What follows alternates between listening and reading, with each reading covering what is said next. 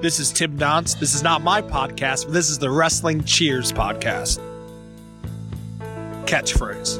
Taking in the world today takes everything you got. Taking a break from all your worries sure would help a lot. Wouldn't you like to get away?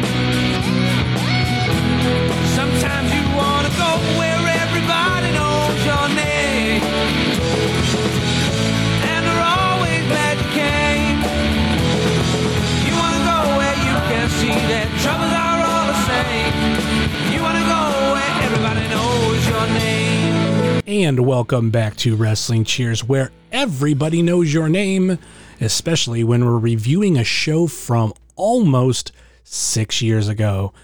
This is Wrestling Cheers. We'd like to talk about things going on the Northeast Ohio independent wrestling scene. We preview shows, we review shows, and sometimes we even have interviews along the way. This is a review episode, a retro review episode, actually, of an AIW show from August of 2014 called Failure by Design.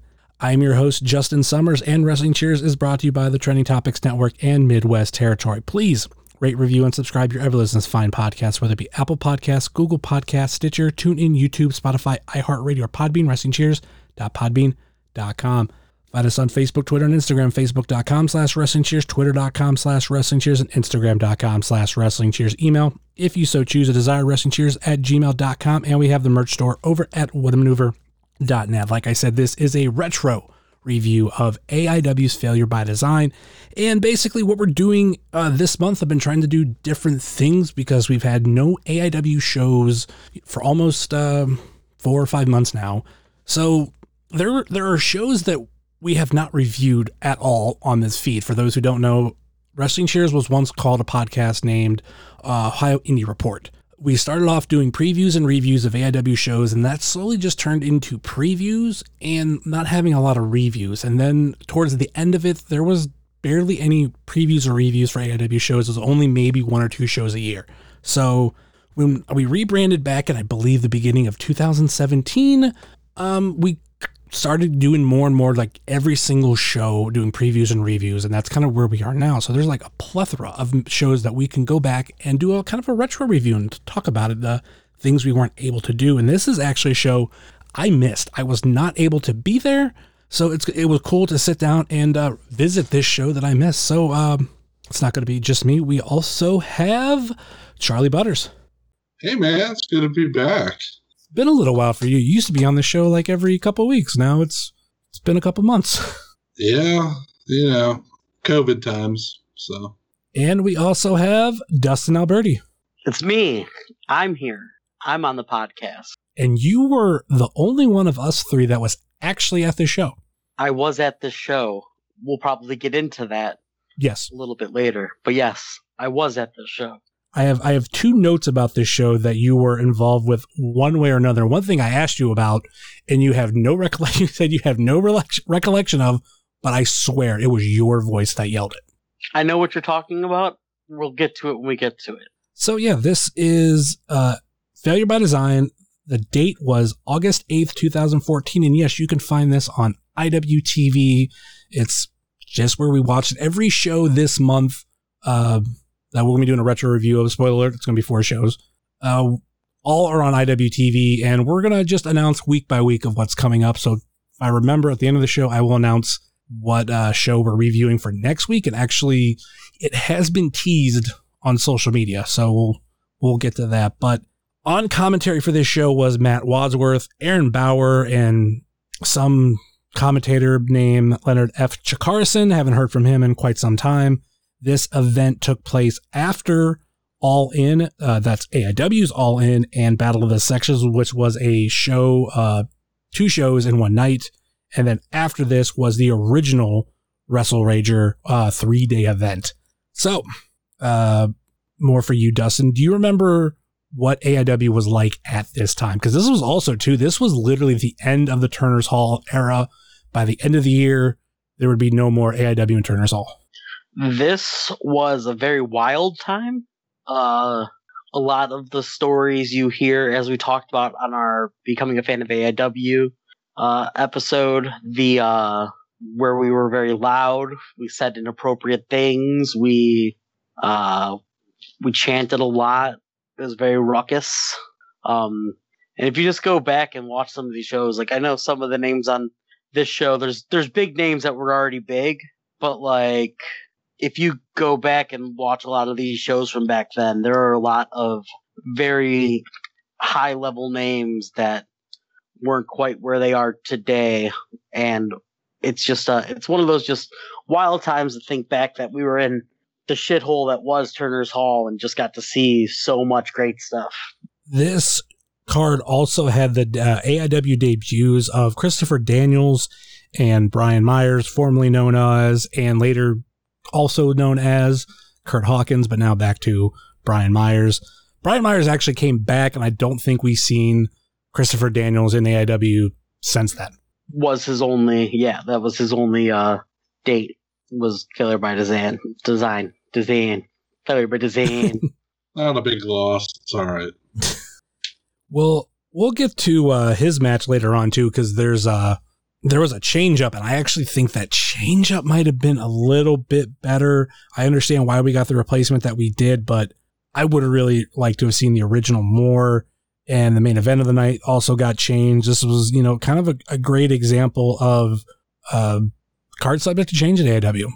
Uh, there's people that were supposed to be here and couldn't for one reason. Or actually, no, I think three people, and it, they were all the same. I think all three people were Ring of Honor.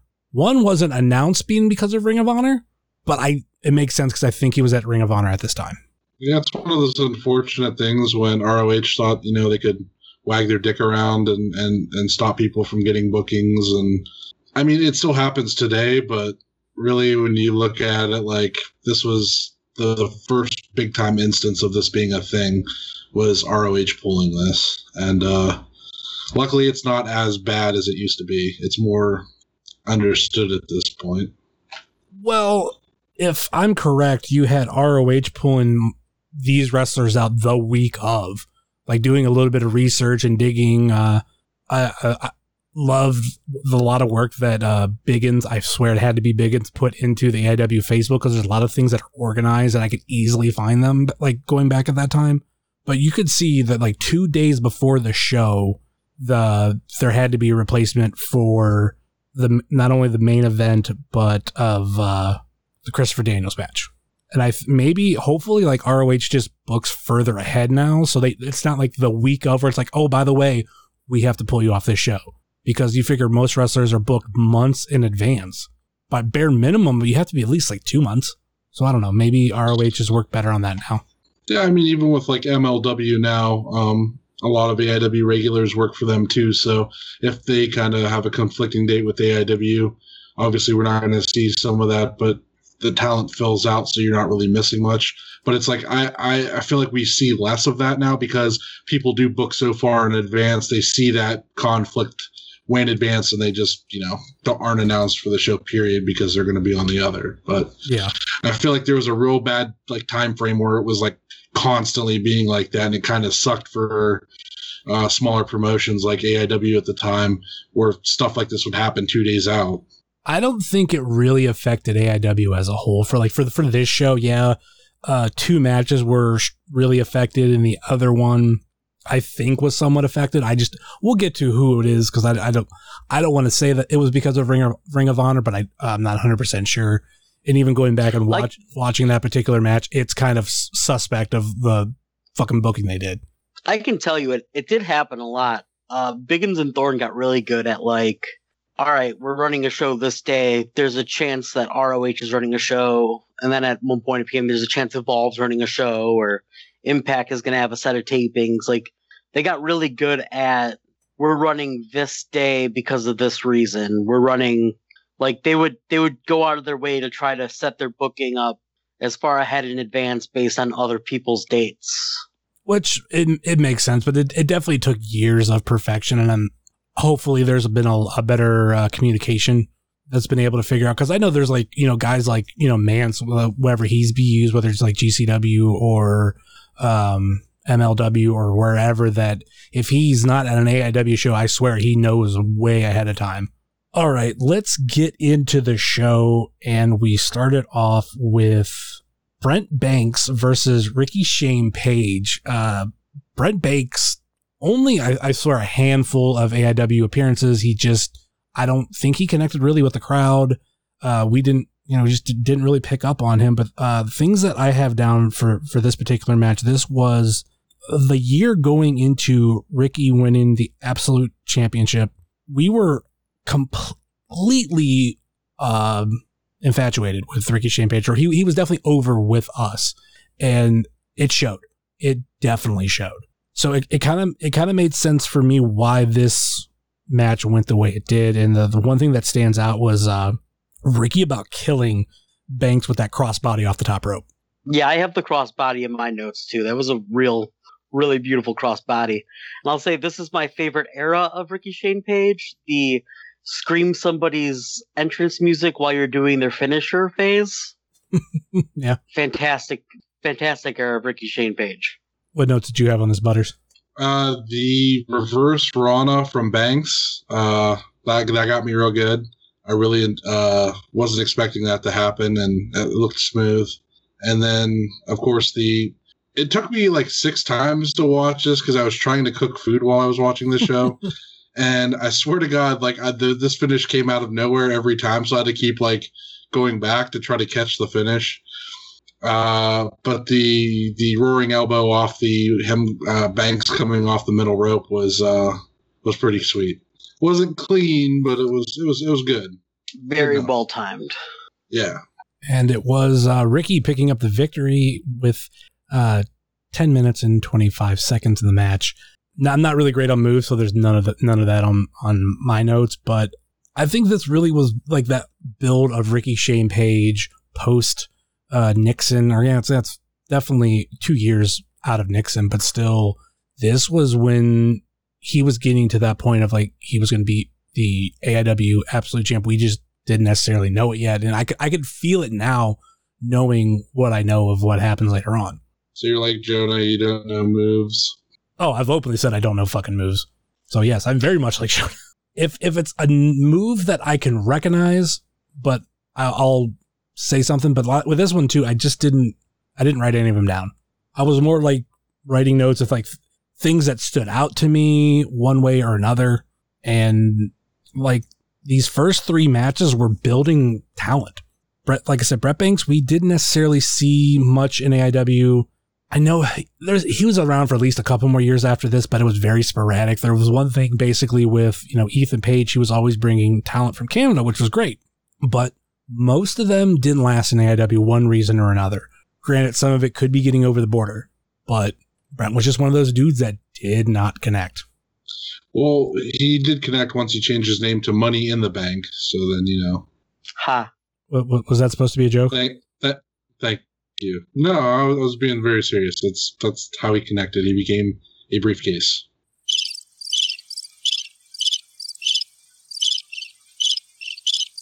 I didn't want to have to. Man, morning morning zoo sound effects, baby. yeah, I didn't want to have to. Hey man, I didn't want to have to I'm bust all for it. I didn't want to have to bo- bust out the stock sound effects on the the mixer, but you made me do it. Not even mad. all right, let's move on to the next match. Uh, Heidi Lovelace, now known as Ruby Riott, for those who don't know, versus Eric Cannon. Um, notes that I have about this: this was roughly a year or within the year before Heidi won the Young Lions Cup and before she went off to Japan. This and this was kind of like the the beginning of the height of popularity for Heidi. Um, she was really getting ready to make a lot of big moves, and that's why she's you know in, in WWE right now. And I feel like a lot of it started in 2014, right around this time. Also, Heidi had no social network with her at the time. Uh, at least, at least not for this match. Uh, no Sammy G, and no Annie Social, which was, I feel somewhat weird, but I, she might have had shows where Annie or Sammy, one of them wasn't there, but this was one where neither of them were there. And as far as Eric Cannon, like this might have been his last AIW booking. And another guy kind of like Brett Banks. I mean, I think Eric Cannon is definitely over, but for some reason we just don't see him a lot in AIW. Yeah, uh, the Sammy not being there is brought up by LFC, he says that on the way to the building, she saw something shiny outside and got distracted. So that's why she wasn't there. It's it's said in the commentary as to why she was not there. I will say this: LFC was great on commentary. I That's how him and Aaron didn't just start cracking up at each other the whole time. It's one of the really shining spots of this whole show is the commentary is just outstanding. I think LFC can go great with Bauer or Wadsworth. I enjoyed both sets of commentary, and I think if it's if I were to pick like what's the one that stands out between both of them, it's obviously it's it's LFC. He can I think he can do commentary with damn near anybody. One of the best in the business, baby. One of the best in the business. What were your matches on this, Dustin? Or notes on this match? Um, so the first note is I wish I was sponsored by PBR. Uh, the idea of having a free beer at my disposal at all times is just outstanding. Uh, and then all my other notes are just, wow, this is not okay. In 2020, this wouldn't work. Wow, this is real problematic. Oof, problematic. Ha ha ha. I shouldn't be laughing at this. It's pretty problematic. Cool finish. Finish is really cool. Uh, cause it, it's a callback and then it's a reversal and then it's another reversal and then that's the finish and it's a pretty good i thought it was a pretty good finish but yeah this match probably wouldn't be getting uh it, it was a very good match and i think at the time it was super over but if it were to happen now with the new 2020 wrestling fan it would probably be like uh wow that was real cringy ugh this was terrible ugh blah blah blah blah blah you know all those crybaby whiners And this was a year before Battle of the Sexes 2. Obviously, we said this was right after Battle of the Sexes one, and I feel like that added to probably the cringeworthy. Like we're not as of right now, we're not going back and watching Battle of the Sexes two or one, but I have a feeling there's a lot of that on those shows. I actually recently watched Battle of the Sexes too because it's one of the few shows that I missed, and there were definitely a couple moments where you're like, uh, but like this match is really like, like I said, I it was a good match, and I don't think anybody felt uncomfortable with the match. I don't think Heidi was uncomfortable.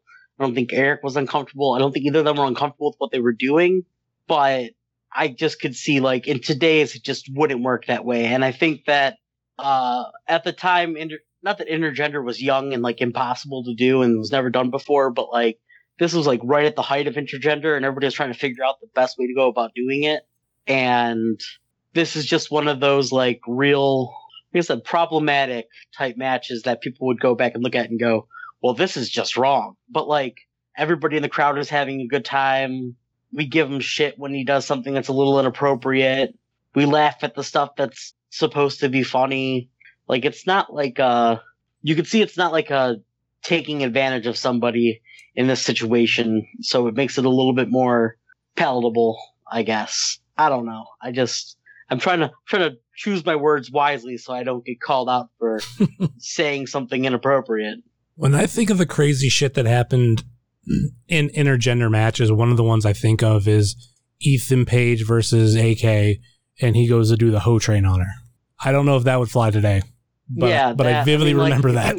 If you go back and watch Battle of the Sexes 2, To Infinity and Beyond take on Taeler Hendrix and uh Kelly Klein. Now what was it? It was something more more Mary, Mary Monroe or Mary Elizabeth Monroe. Is that it? yeah, yeah, I think it's Mary Elizabeth Monroe. Yeah, it was Mary Elizabeth Monroe, and the whole idea is that Taeler Hendrix is trying to get Colin to have sex with her. Like that's that's the whole match. Like that's that is the and like that's just kind of it happens sometimes. But then on the same show, it's Johnny versus Candice, and it's just a really good wrestling match. Like you know, there's a there's a line, and I was just figuring out where that line was. What were your notes on this match, Butters? Uh, the Canadian Destroyer was awesome, uh, and the way they got into the Canadian Destroyer was uh, was an interesting setup. Uh, kind of what Dustin said, like uh, intergender matches. Always there was a couple different ways you could go about them. Either they were going to be like a hard hitting match, or there was going to be a lot of like innuendo stuff happening, and this played into the innuendo stuff. I know we saw more of it with Alex Shelley and Candice uh, a couple years later.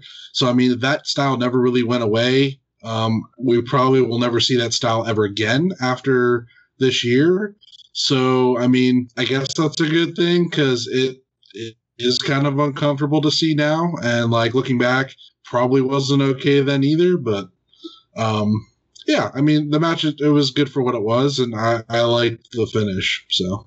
It was Heidi picking up the victory in 9 minutes and 19 seconds. Let's move on to the next one. Next up was a scramble match for the AIW Intense Championship.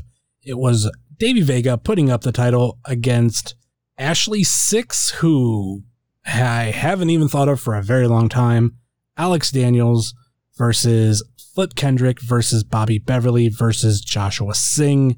I feel like this match was basically made to showcase Davey Vega early in his intense title championship run, which to me was fine. Absolutely fine.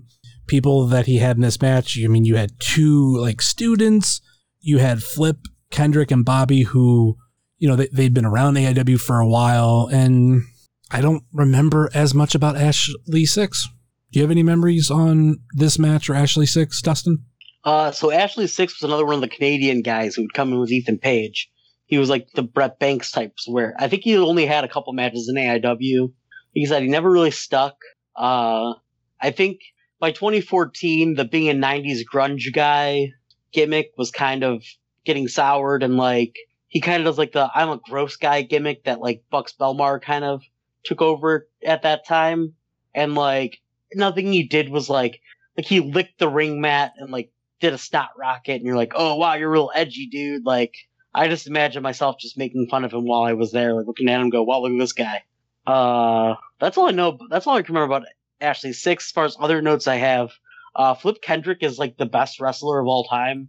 Uh, there was a recent like spot that John Morrison did on SmackDown with Matt Riddle, where he does all kinds of flippy parkoury things, leading into like a like a power bomb type thing. Uh, Flip Kendrick's doing all that stuff six years ago. So anybody who has an issue with Flip Kendrick is just completely off the rocker.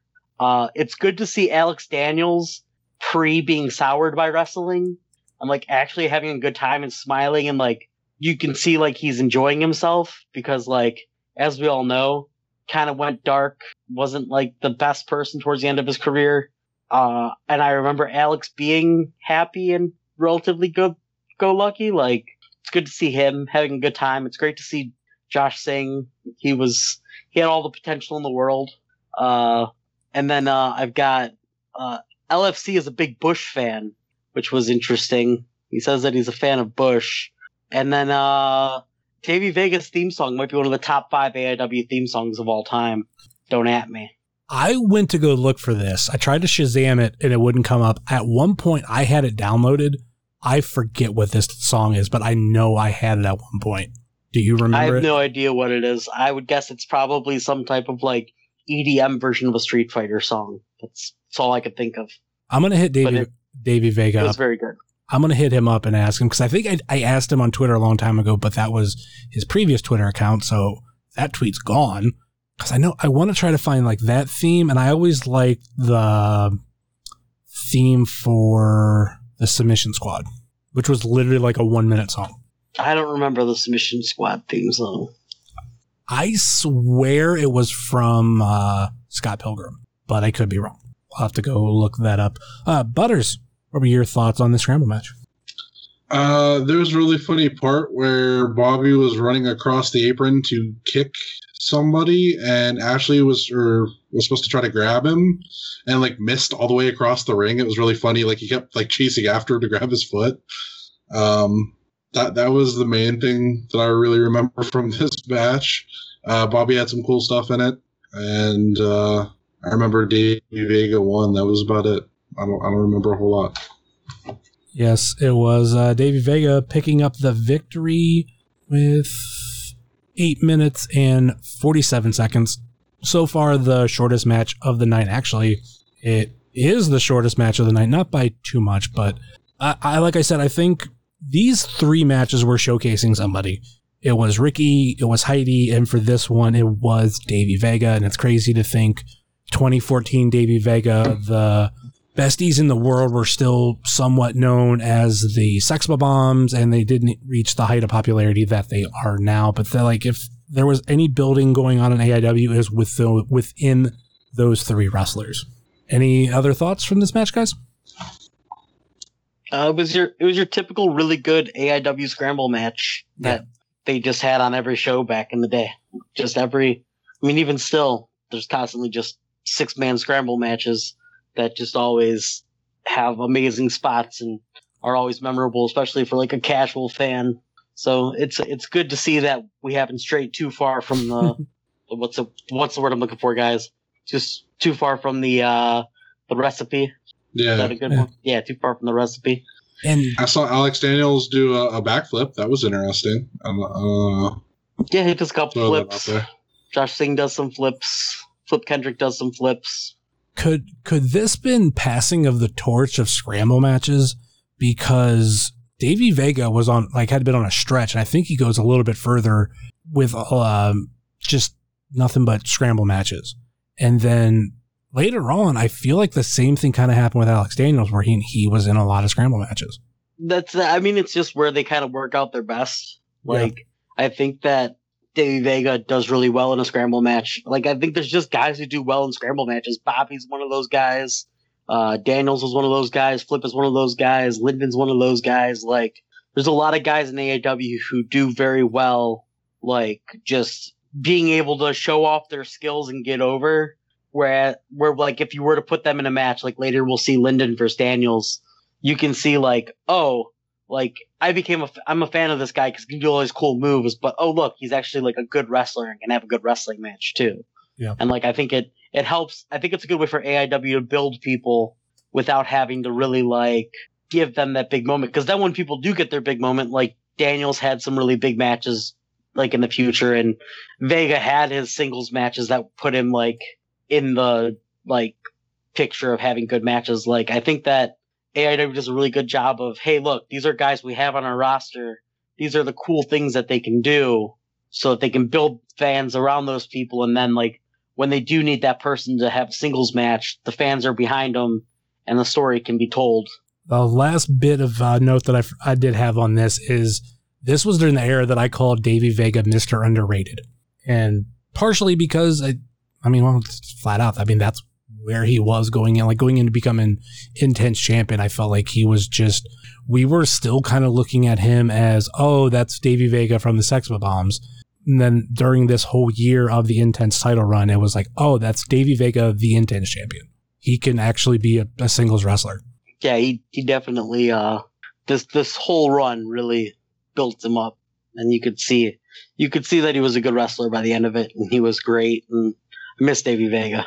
All right, let's move on to the next match. Next up, we had Josh Prohibition versus Brian Myers.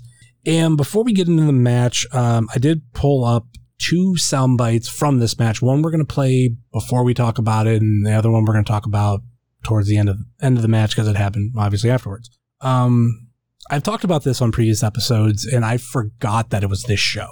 And this is when AIW I really realized like how much of a family or a community AIW really is because it was right before this show, some point before this show or between the last two shows, uh, there was a fan that passed away. His name was Colin, and I have the soundbite of Josh Prohibition talking about it, and I think it's one of those things that like we did all those fan episodes, and I'll probably do more some point down the road, but it's all the same. And the fact that it still rings true, I just just want to play it really quick. All right, guys. Before Mr. Myers gets his uh, introduction here, I want to say a couple quick things. Um, on a solemn note, and I hate to do this often, but I think it is important. A couple weeks ago, uh, one of the AIW fans that's been coming here for, for years passed away. His name was Colin. And uh, when it comes to professional wrestling, there is a tradition where if a wrestler passes, unfortunately, do a 10 bell salute. But one of the things that we've said about AIW is it's a family. Sometimes dysfunctional, but it is a family. And besides the wrestlers in the back, we consider every single one of you part of that family because without you guys, there is no AIW wrestling. There is no show. So,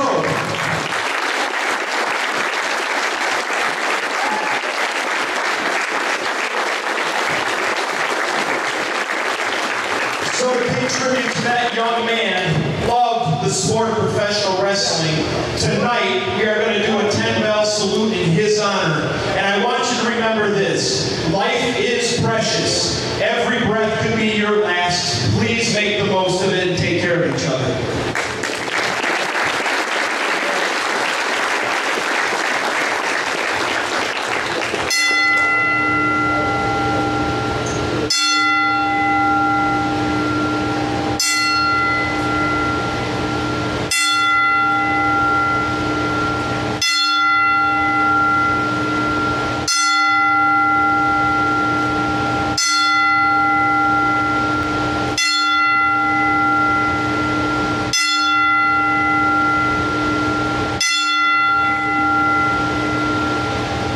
Thank you.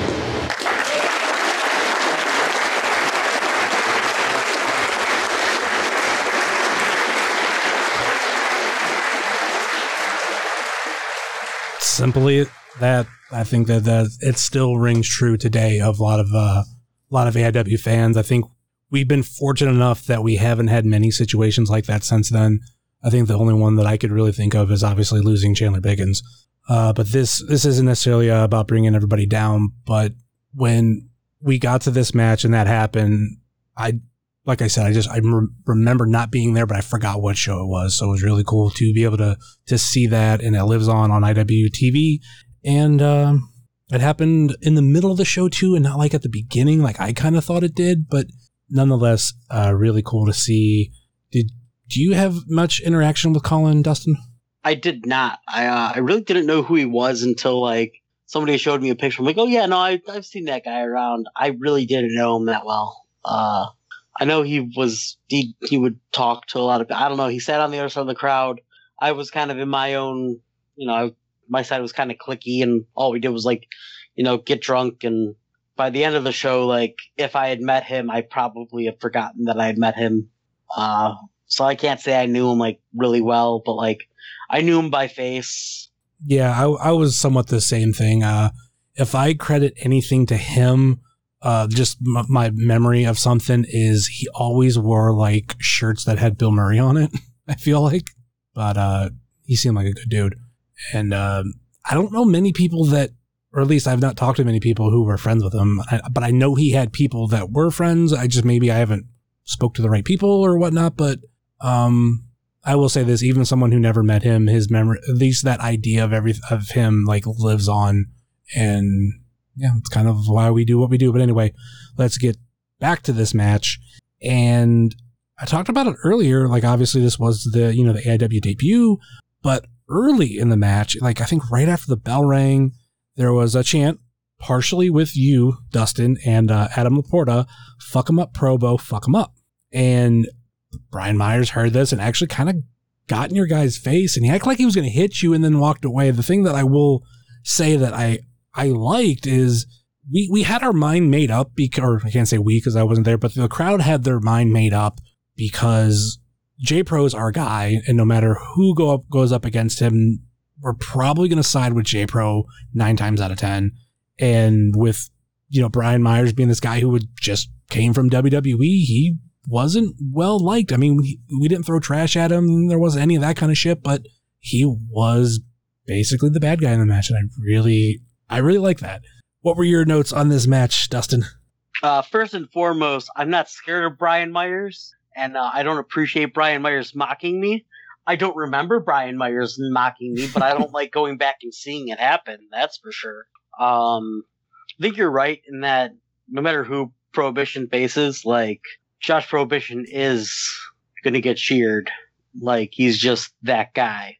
Um, I remember that like this was a match that Brian actually wanted. I remember talking to somebody and like he like one of his like he wanted to be he wanted to come wrestle at AIW and like one of the main people he wanted to wrestle was Josh Prohibition because I mean he's a legend, especially amongst like those of us in our thirties and mid 30s, late 30s, even early 30s like me. Like he was he was that guy on the indie scene before like the indie scene really became a big thing.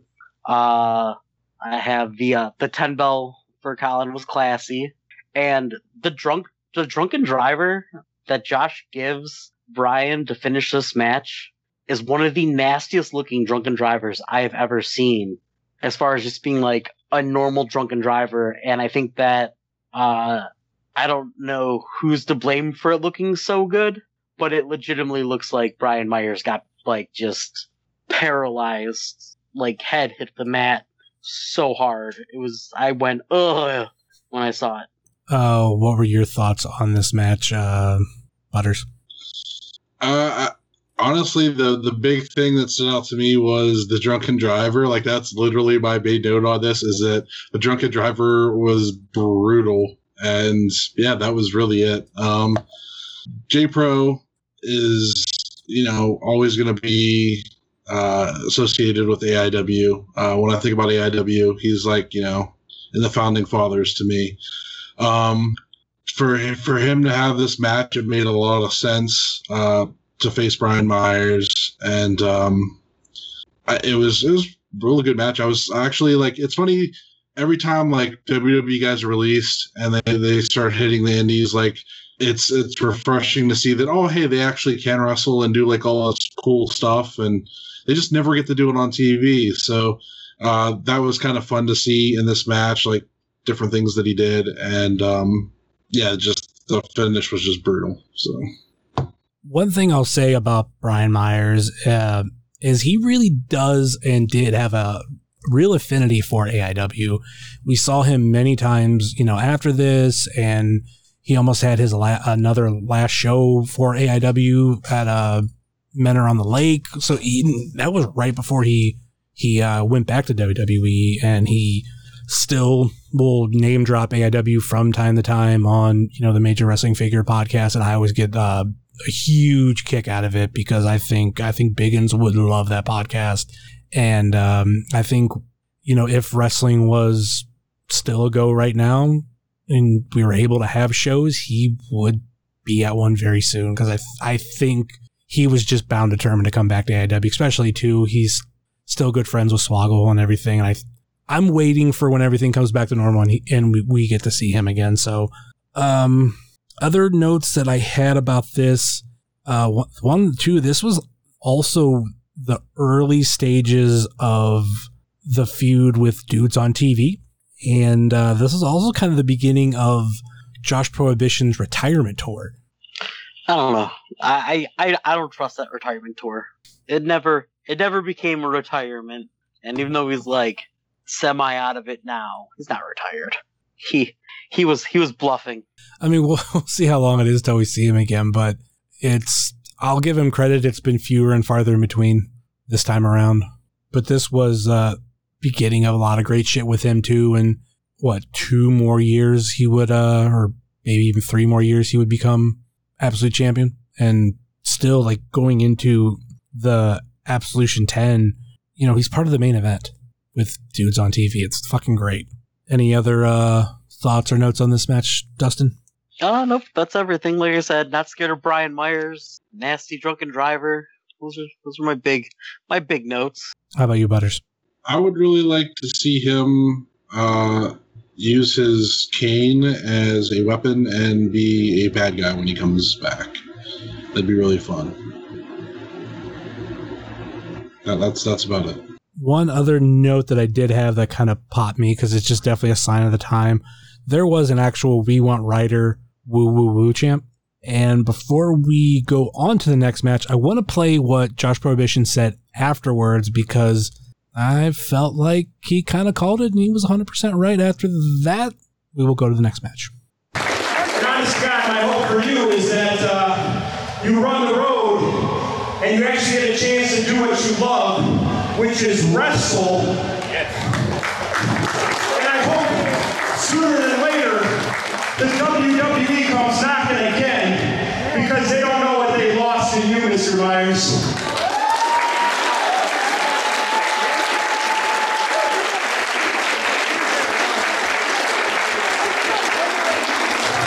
And again, even though I bet you're a Yankees fan, you're welcome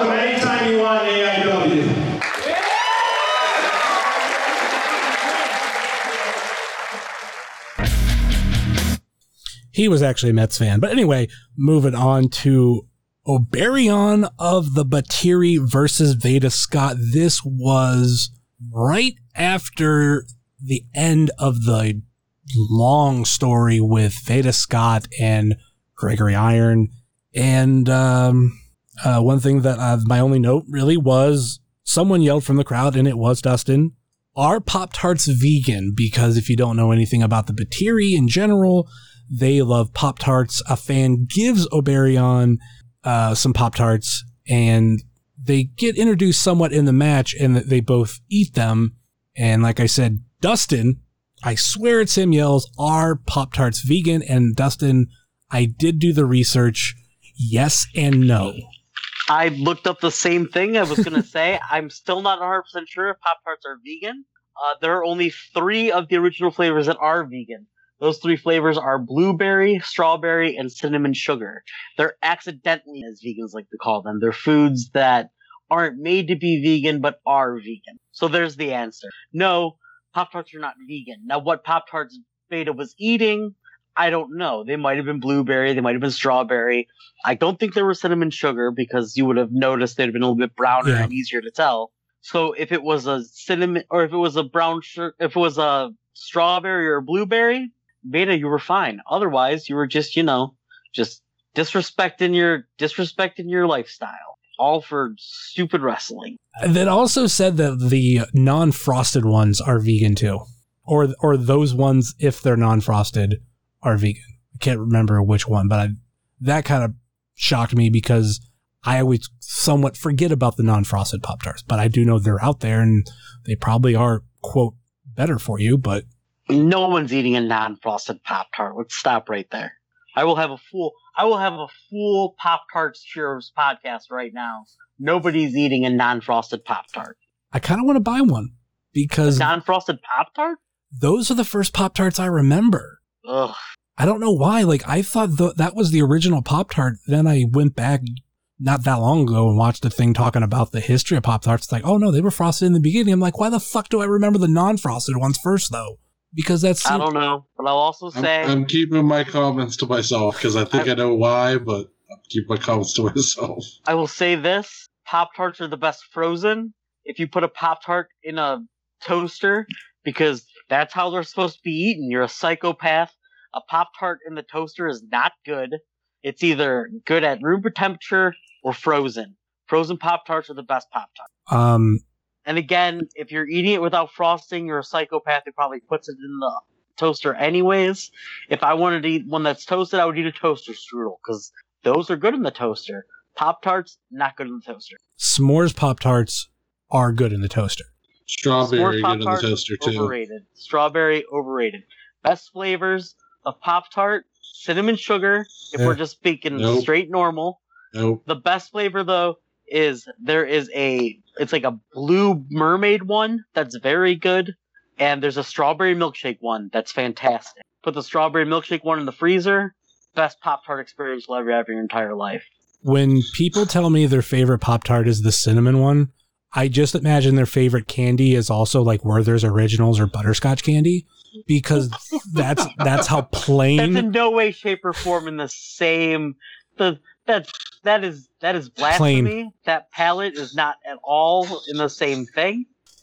It's a lie. do you know how I know? That's disrespectful. Do you know how I know? I'm not going to stand here and take this cinnamon sugar disrespect. You know I know the cinnamon brown sugar Pop Tarts are bad? They're Ed's favorite.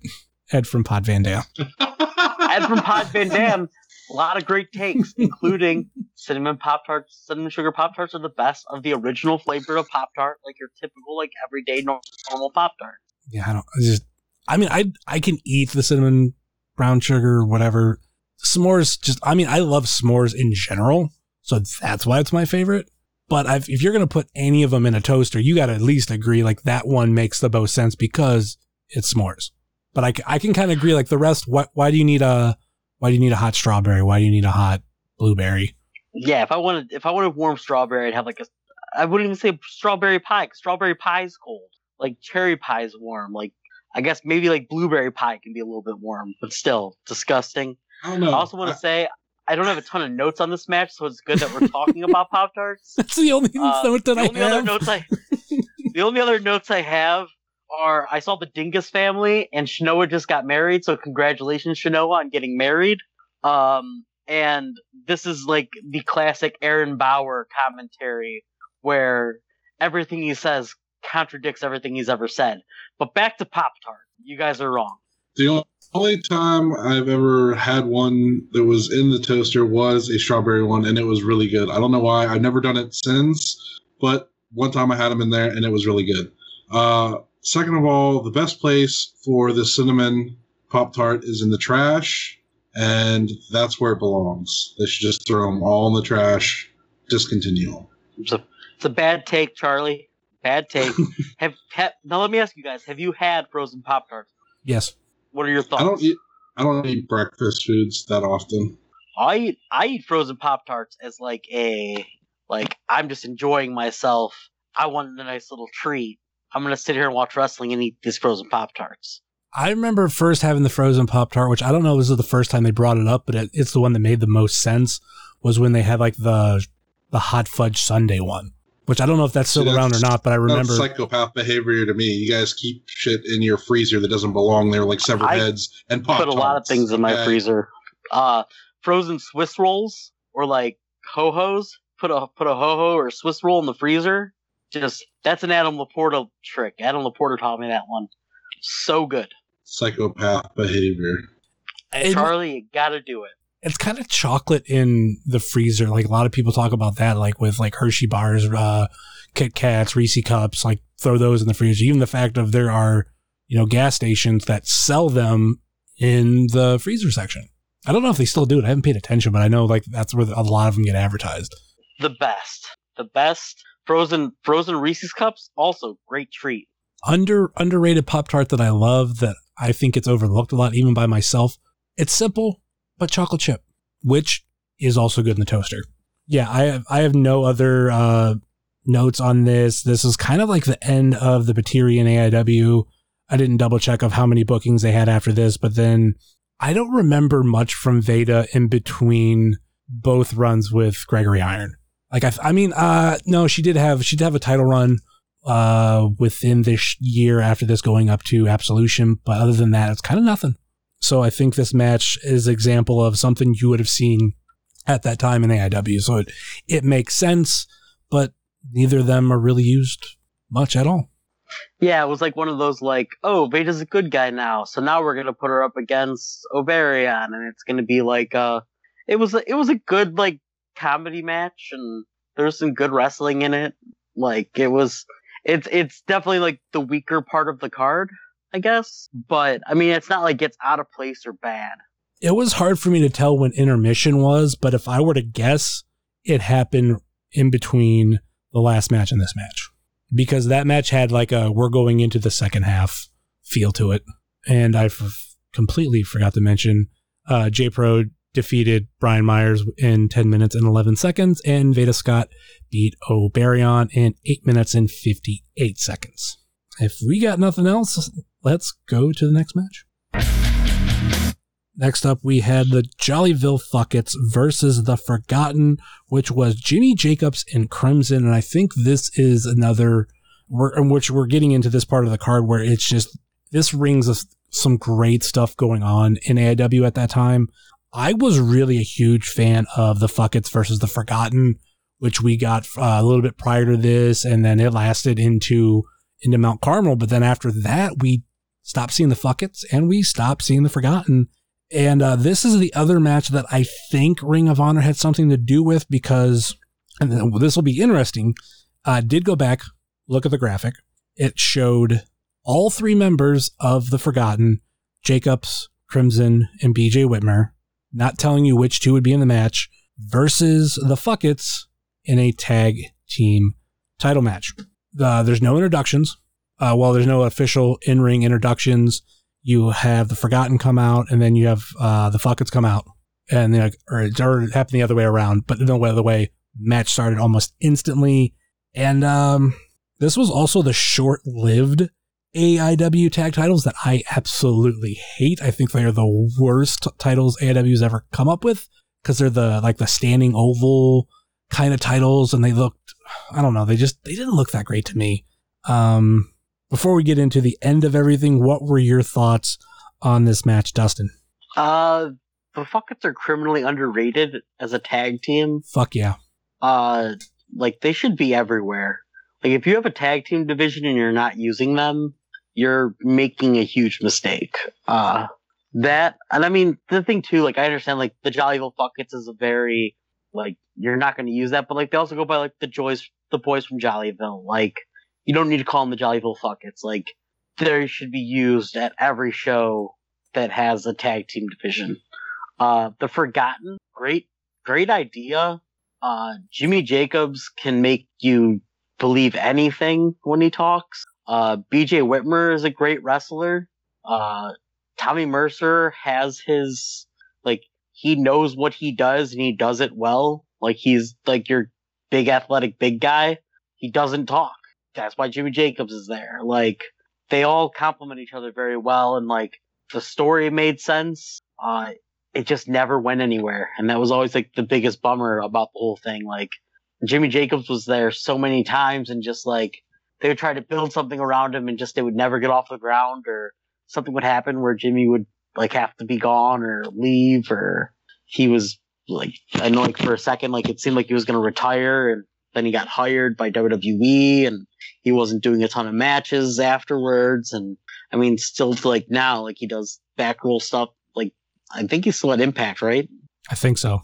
Yeah, like it's just a shame that like any storyline he ever had in AIW just never, never really got finished, and it was a, it's a real bummer. Uh, beside that, the only other notes I really have are about the end of the match, and uh, you said we're going to talk about that afterwards. So, Charlie, go ahead. What do you got to say about the match? Like water. It, it, it happened. There, there was two teams. They did wrestles. The end. No, I mean, I don't really have a whole lot about this. Uh, I really like the boys from Jollyville. I think they should challenge Cody for the TNT title. Um, and I, that's really it, man. I Jimmy Jacobs. The only thing I really, I like Jimmy Jacobs, and I like he has some really good ideas. Um, what stood out to me when you said that you know he could make you believe anything, and that explains how he got Becky Bayless. Um, yeah, I don't really have a whole lot, man. Like I, this was, I was actually messaging Justin during the show, and this like wasn't hitting for me on on all cylinders. So like it's, I don't remember much of this match. When we get into the ending, I kind of I have thoughts on that, but yeah, it's It's just a short match. I mean, there's not a lot you can say about the match itself. yeah, it's true, I guess. Oh, I was wrong. That other match wasn't the, the shortest one I overlooked. Yeah, this one was five minutes and three seconds. Um, getting into the finish and how it ended is, like I mentioned earlier, this was advertised. This I could you could look for the graphic. It was advertised as a tag team title match. Um, We even we even chant. What is it? It's uh yeah, I was gonna, check the flyer. uh, uh, yeah, I think, or yeah, check the flyer or something. I think it's check the flyer. there was a couple couple chants there during this, but um, Crimson, Tommy Mercer, whatever you want to say, he uh, he was the one I believe got pinned, but unfortunately, he's not one of the tag team champions, quote unquote. It's actually BJ and Jimmy. So it was not for the titles, even though the fuckets thought it was. And that kind of explained how we got into the rushed beginning of the match and all this kind of shit, but it was advertised as a tag match. It didn't tell you which two. It wasn't like clearly um, Tommy Mercer's in the background. It actually, I think him and BJ were both in the background. So kind of fishy. It's one of those things that if I couldn't look up that flyer, or even like I don't even remember if they should. I think they showed it beforehand, but I might have not have paid that much attention. But it is advertised as a tag title match. And I think that's one of the things I did not like about this show is like, well, you advertised it as such. Why the fuck is it booked like this?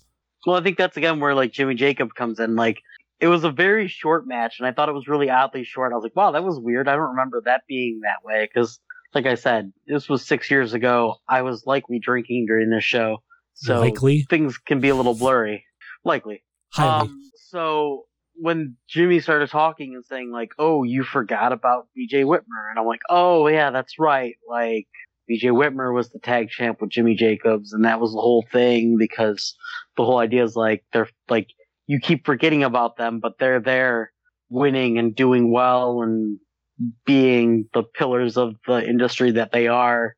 And that was it was just very clever how he's like, "Oh, you forgot," and they kept they did that a couple more times too like where like I think like Mercer wasn't at a show one time and like he ended up they ended up going like, Oh, you forgot about Tommy Mercer and then he showed up behind him or like came through the crowd or something like that.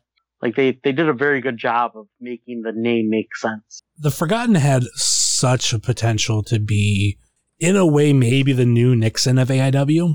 But like you said, like certain things kind of happened that kind of stunted that growth. And um, it was one of those times that when we went into the debut of the Forgotten, there was like all these vignettes on on YouTube, and like I don't remember anybody knowing what the fuck was going on. And this also might have been around the time of Intense TV, where those might have been on too. So when the the music from those vignettes first hit and like this was revealed, it was kind of it was kind of really cool. Just because no one knew what was going to happen. Now, like, was it impressive? Like, oh, the group's Jimmy Jacobs, uh, Tommy Mercer, Crimson, and BJ Whitmer. Nah, not really, but there was a lot of potential. And I think one thing it really did was really help put the Fuckets on the map more, even more in AIW. They were already, you know, tag team champions, obviously, but I really remember this feud from that original Fuckets run in AIW. And this is right around the time that I really fell in love with the Fuckets because I think it was a promo that looked like it was in a some sort of car garage uh, structure.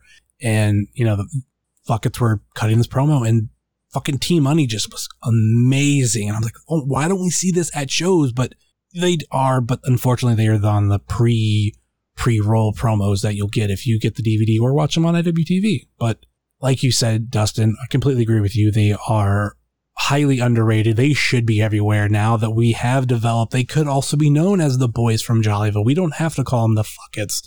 Uh, they have a different, um, you know, hubcap that doesn't say fuck it on it. So they could do wear those. So they they need to be more places. Uh, 100% agree. You guys got any more thoughts on this match? I got nothing. So to recap that, to recap it, the Fuckets won, but unfortunately it wasn't for the tag titles. Let's move on to the next one. Next up, we had the AIW debut of Christopher Daniels going up against Louis Lyndon. Now, this match was originally supposed to be Christopher Daniels versus ACH, and I'll be honest, I kind of wish we would have had that match. How about you, Dustin? I, I didn't know that that was the match. Uh, did they mention that? Or is that just something you remember or saw? I went back and looked at like flyers because mainly also when I'm Gotcha. working on the episode images that'll go on social media. Like I always like, especially if they're like n- newer stuff, like I pull like flyers from AIW's Facebook or whatnot and like alter to put in things for, for wrestling cheers. And there's a folder for this event. And I was going through all like all the matches and there was like two main changes. One was Yeah, the, that, one was the main event, which they, they do address in it, but there was also when it was announced that Elgin couldn't be there, it was also announced that ACH couldn't be there. So I had seen that, like, oh, like looking at the old match flyer, yeah, it was supposed to be ACH versus Christopher Daniels, and that would have been a really good show. yeah, I would have loved that. I love ACH. Uh, ACH is one of my one of my favorites in AIW, especially at this time. So that would have definitely been a great match. How about you, Butters? I would have rather had uh, Lyndon and ACH. Just cut out Daniels.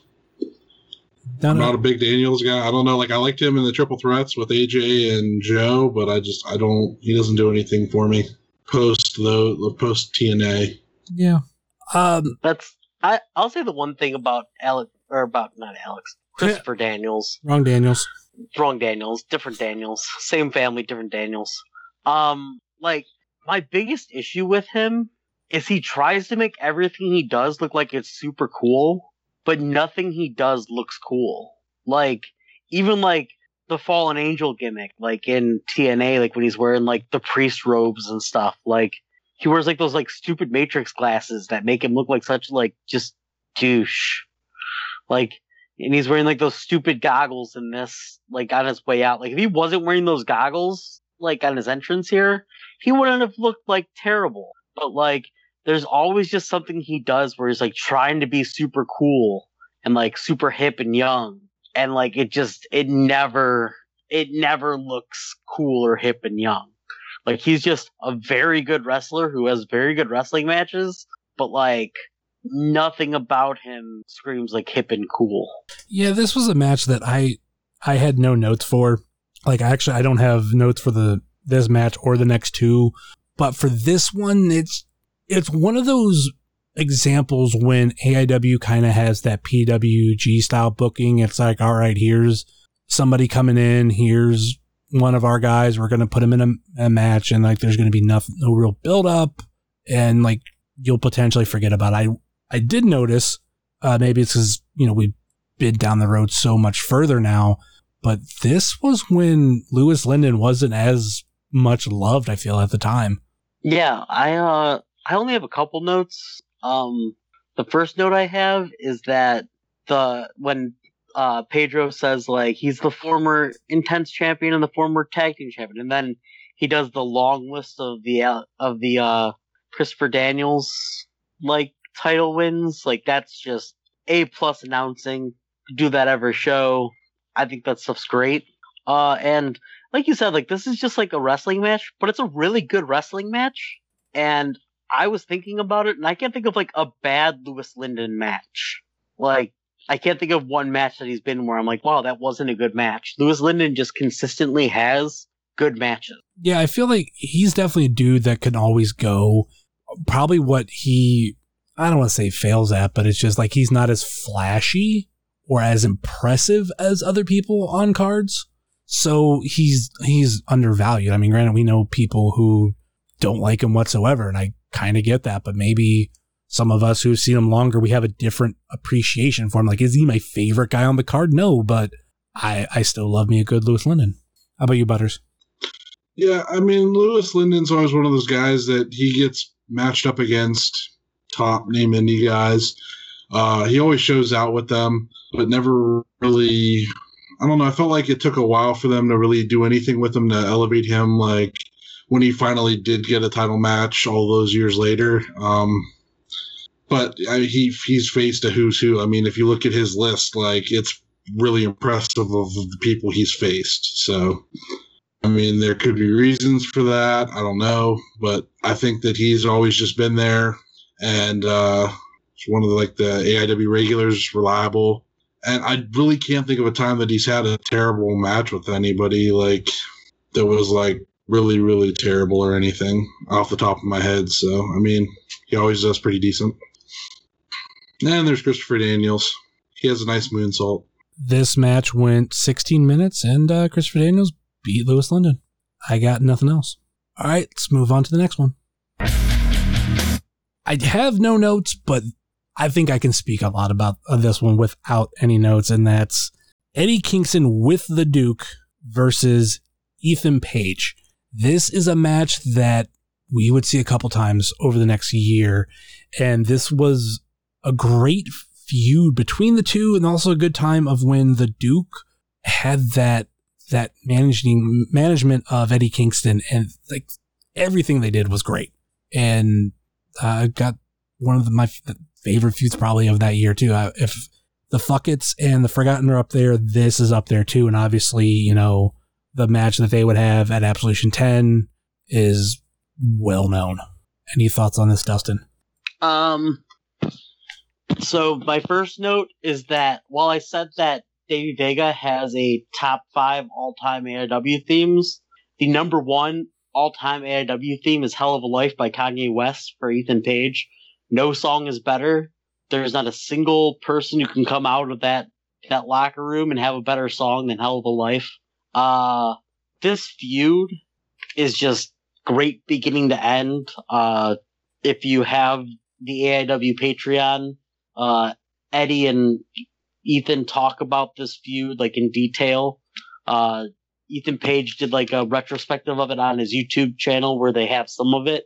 Uh, like this feud is just a, it's so good. And like I say in this, in my notes that everything they do looks so violent, which makes sense because it just got more and more violent as time went on. And it's worth, it's worth checking out just, just this part of AIW simply for the Ethan Page Eddie Kingston feud that happens starting on like well I guess it was at the show before this but like the matches start at this show. Uh, and my final note is Seleziya Sparks wherever you are I miss you. Uh, please come back. I'm here waiting. And those are the those are my notes. Yeah, um, I was to mention that when we got maybe talking about the finish, but uh, this potentially could have been. I I just not 100% sure, might have been the last AIW booking or last AIW show she was able to attend. She was announced for a tag match at Wrestle Rager Day One. It was going to be her and Ethan Page versus the Duke and Eddie Kingston. When I went to go look at results, because like I said earlier, that that was a show that I missed. The results show it as a handicap match. And I, I know Wrestle Rager weekend was when she got popped, but I don't remember if it was the Friday show or the Sunday show.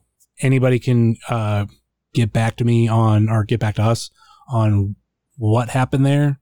That would be appreciated. But I do think this was her last AIW show. And I, I miss her too. And it's crazy. I've mentioned Seleziya to some fans lately and they, they didn't know who I was talking about. And it wasn't uh, AIW fans, but I was like, wow, I think Sleazy was everywhere for a while, and because of that shit, she got pushed up to Canada and out of a lot of people's minds. And I I don't know if she's still around too. Like her Twitter's gone again. Yeah, last I saw, like I thought she was engaged, but then it looked like her engagement was like broken off. I don't know what exactly happened, but like she was on Twitter for like a short period of time, and then she was off again. She's been off now for probably close to a year. I I don't know what really happened. She kind of stopped wrestling I don't know what happened. Yeah, I hope she's able to come back. Or I even said that uh, I would. I think she'd be great in Impact right now. And a lot of people compare her to Jordan Grace, and I think Sleazy is the original Jordan Grace, at least of you know this time period. It seemed like it's very convenient when everything happened with Sleazy. Jordan Grace got a little more popular. Uh, any f- notes on this match, Butters? Yeah, man. Uh, I really like Eddie Kingston's style, and this was actually really uh, a really fun match to watch. Probably my favorite match of the entire show. Uh, I like both guys a lot, and uh, I'm kind of like on a Eddie Kingston kick right now with some of his stuff. So this kind of worked into me actually enjoying this this match quite a bit. So. And Dustin, earlier you said that you know Ethan Page has one of the best you know, AIW themes of all time or the best AIW themes of all time. I said the best AIW theme of all time. And I even just the said, best. I even just said that too. I said, well, the best. I want to throw this out. My favorite Eddie Kingston theme is this one. Fucking cream. He's had a bunch of different ones, but that one is my favorite. And maybe it's because he was with the Duke, you know, cash rolls everything around me. It fit. Love it. And now whenever I hear that song, that's who I think of it's definitely a good one. All right. Uh, we got nothing else on that one, it was Eddie Kingston uh, winning in 11 minutes and one second. Um, it was Sleazy Sparks came out to to help out Ethan Page because you find out early in the show, which we didn't really talk about any of the promos that you got at the beginning, but Ethan Page says told Sleazy that he wanted her to you know stay in the back, don't don't come out. Um, but she comes out towards the end, tries to help Ethan Page, but unfortunately the referee's back's turned and I don't remember what he hit him with. Was it was the chain? Yeah, he had a chain around his fist and did a back fist to the future. Yeah. So they got the win. Or Kingston got the win. And that was that was that. Let's move on to the main event. This match was originally supposed to be Tim Donst versus Michael Elgin for the Absolute Championship, but instead we got a number one contenders match Josh Alexander versus Tim Donst. And the winner was going like obviously going to get a match versus Elgin. I think it was supposed to be at Wrestle Rager. And the thing that I love about this is these two would be connected somewhat later on the next two years. And like it has to do or with no within the next year with that title. The title this year and a half after this, uh, that title jumped around a lot for one reason or another. And it was actually, you know, who Donst who won it, had to drop it because of cancer. Um, Josh Alexander won it, and then, you know, he held it till absolution. So these two being in the main event, they were both going to be champions. I mean, Donst technically already was an absolute champion, but both of them would be future absolute champions. It, it, it made sense. So, like, there's a lot of booking that I really love. The only thing I don't like of the whole card was the whole forgotten thing, but everything else I feel like stood the test of time. And like these two being in the main event made a lot of sense to me. And I had zero questions. And uh, we can just talk about the, the finish. It was a time limit draw. Simple as that. No winner. Uh, 30 minute time limit draw. Any thoughts on this match, Dustin? Uh, my only note is wrestling. Uh, it's kind of it's fitting that this show ends with like a really good wrestling match where there's no like real crazy gimmick to it. It ends up being a draw because this whole show, um, especially for AIW at the time, AIW always had like there was always like your death matches stuff. There's always your scramble stuff, but like things would always kind of get jumbled up. Like this is like a really good show if you wanted to show somebody like what is some good wrestling in AIW? Like what's an AIW card from those days where it's just top to bottom just a good wrestling card. Like there's just it's just good wrestling. It's not like there's there's nothing that's like there's no hardcore really. There's no like crazy like oh my god moments. It's just a bunch of really good wrestling, really good storytelling. It, it's it's one of those AIW shows that's like you would never think of as being a really good show because it's just kind of uh it it just kind of moves the story along. But if you actually look at it just from a wrestling standpoint, there's no really bad matches and everything is like I said, everything's like just a good wrestling match all the way through the card and it's fitting that this is the last match because it is just a good solid wrestling match. I was reminded of uh one of the worst chants I really did not like at this time, and that is Donst is wrestling while he's in the middle of a match because it's like, well, yeah, of course he's wrestling. Josh Alexander's also wrestling. Like I know what they mean, but when you hear it, that it, I don't know. Somebody hit that cricket sound again, please. Uh, no, uh, the, but no, that, that's actually not even a joke. It was whenever I heard would hear it, I would be like, yeah, of course he's wrestling. Like it's a bad chant. Stop it. There's better ways around it. Better things to say. This Is it as bad as Lee, Lee, Lee, Lee, Lee? I mean, I, I don't mind the Lee one, but I think I think watch as wrestling eventually comes back. I wouldn't be surprised if the Lee chant gets phased out and we all go go to the Moriarty. Moriarty. Well, yeah, it's it's been said enough times that that better be what happens because uh, I was watching 200 today and that was the chant. I just cringed and covered my eyes. I love Lee, Lee, Lee, Lee, Lee. I love it. I think it's great. I think it works really well. I, I These didn't. bad takes that you have, man. I didn't know that it was a thing until uh, Stacy brought it up because he was the one the big. He was the first person I ever heard talk about it. Like, why are we chanting Lee when we chant Moriarty? Or you could do Lee Moriarty. There's a bunch of ways you can do this, guys. As an expert chanter, which if you watch this show, another thing you'll notice is expert chanting. All thanks to me and my friends. I'm not going to give anybody else credit. It was all us making everything fun and exciting. We are the best chanters of all time. Uh, I also like that this is one of the first shows where AIW starts to kill streamers by just throwing them for everybody for no reason in the middle of no for like just nothing. I love it. It's the best. Do you want to get into the streamer chat, Charlie? We kind of talked about this. I fucking hate streamers so much, except for like a really big like ROH match. It makes sense, or like a, a New Japan match.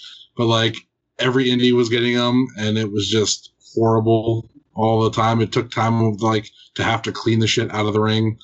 It was stupid. It was a waste of time.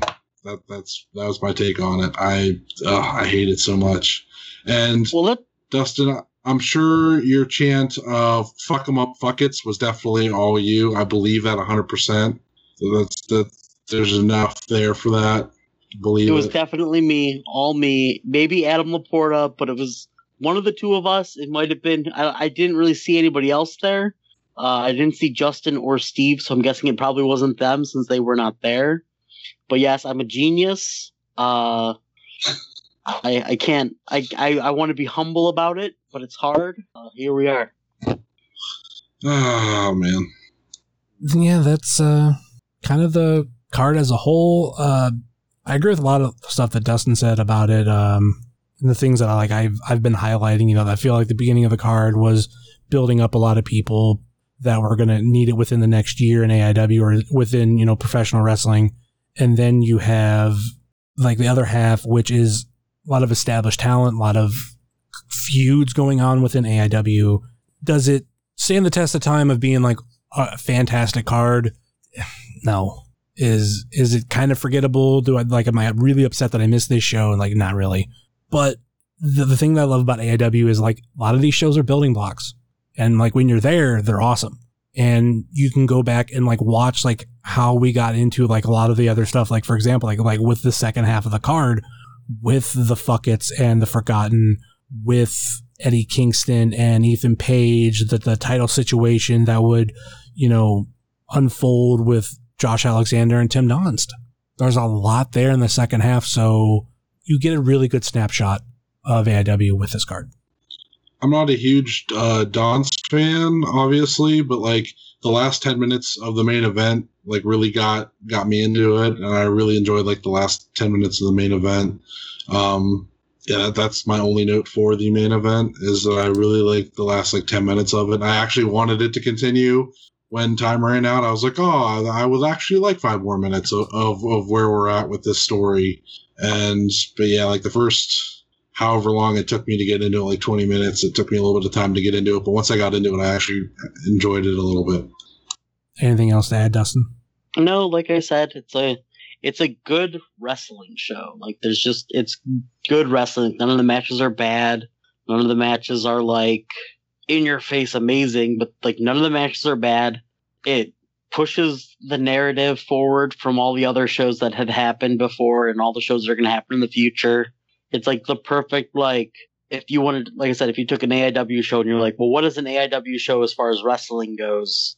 This would be the thing cuz then like you also figure like if somebody doesn't know anything about AIW and they just watched this show, they now know like what happened at the shows beforehand because they the storyline makes sense as far as the sort the matches that are happening and it sets up so many things for the future which makes you want to check out more which AIW's always been really good at. So uh I mean it's a it's a good show. It's not like a classic best AIW show of all time type show, but it's it's a good solid show. And the other added thing too is you did have two AIW debuts of really established talent within professional wrestling. One ends, ends up coming back. The other one, I'm going to guess, might not come back at least anytime soon. So it, it is what it is. Like I said, I'm not upset that I missed this show. I mean, I was kind of upset at the time, but bigger picture, there were other great shows later on this year and next year that if I would have missed those, I, I would have been really upset.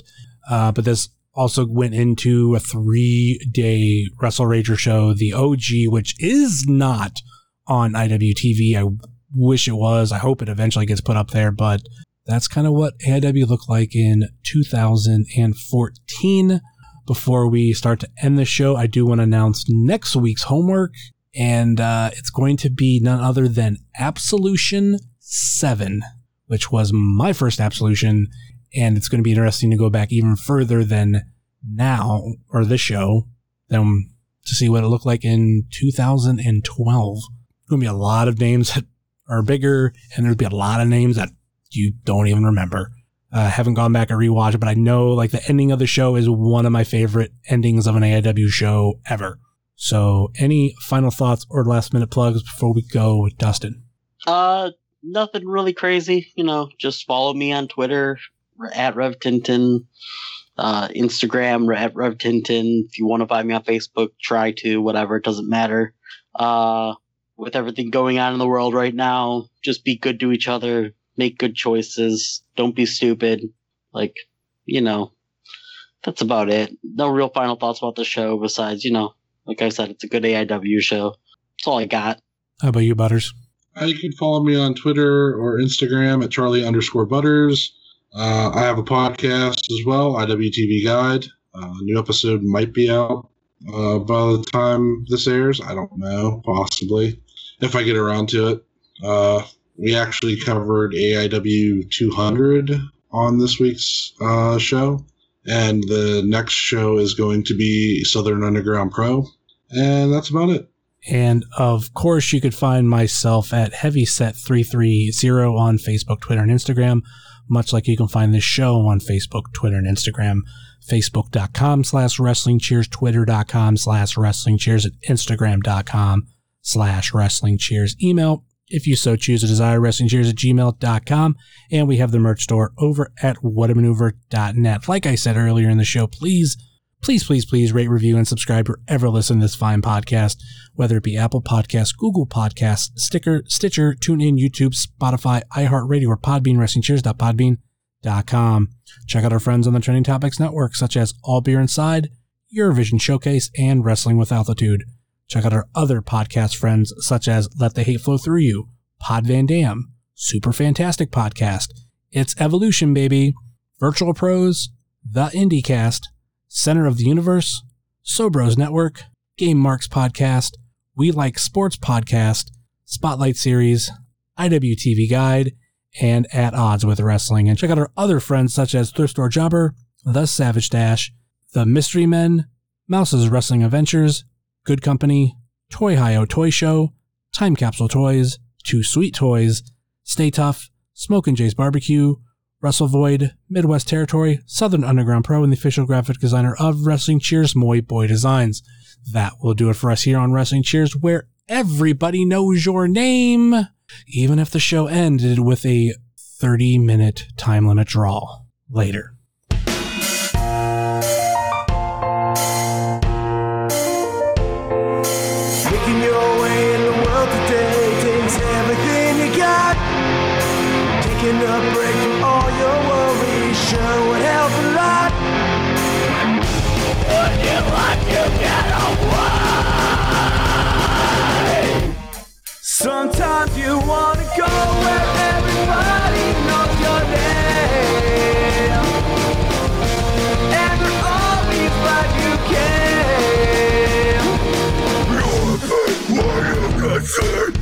Zorundasın. Yorma. Yorma. Yorma. Yorma.